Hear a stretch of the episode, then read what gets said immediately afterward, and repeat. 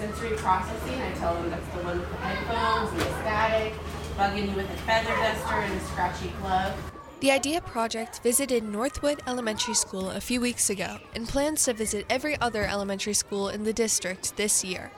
But what is the IDEA Project? The IDEA Project First of all, it's a nonprofit. IDEA stands for Interactive Disability Education Awareness. We've reached over 100,000 students since we started. We are in over 30 school districts. We're in the state of Washington, but now we're reaching Idaho, Montana, California, New York, New Jersey. I think Tennessee is signing up and Georgia next year. There's three of us that go out to the schools and do the presentation and it's like a week long program depending on the size of the school.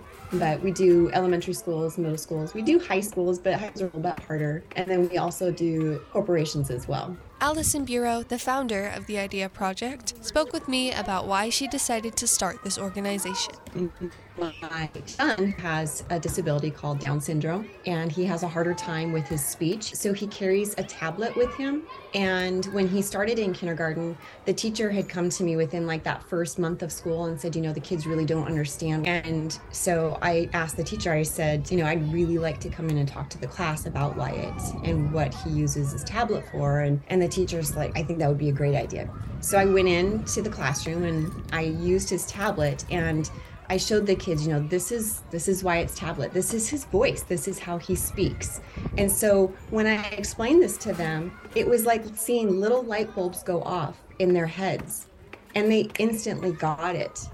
And so their hands shot up and they had all these questions instantly. They were like, well, how can we help him? How can we communicate with him? It was amazing to see their first little minds working on how can we include him? How can we do this?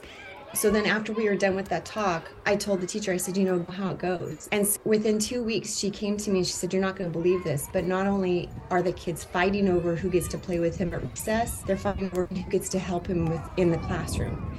That to me is a win for what we're trying to teach. Allison noticed the success of her programs. We started seeing the benefits of what it was doing, and I went into other classes because of the results for my son. The teachers started noticing that the kids, they actually knew their name. They were actually including them at recess and saying, I get them on my team for kickball. That was something that the teachers were amazed by. They were like, something's different, something's going on. And the only thing that they could attribute was the talks that I was doing in the different classes. So then fourth grade started asking me to come do the talks and went in and did a very similar talk, but at a different activity. And so at that point, that was when the principal came to me and said, Can you do the entire school? Allison then decided to create a more comprehensive program that would work on a school wide basis. After four years of research and input from speech, occupational, and physical therapists around the Seattle area, Allison created a customized disability awareness program tailored to each grade level of school. The IDEA project is in our district between the months of March and April, visiting each elementary school and getting kids involved with their program.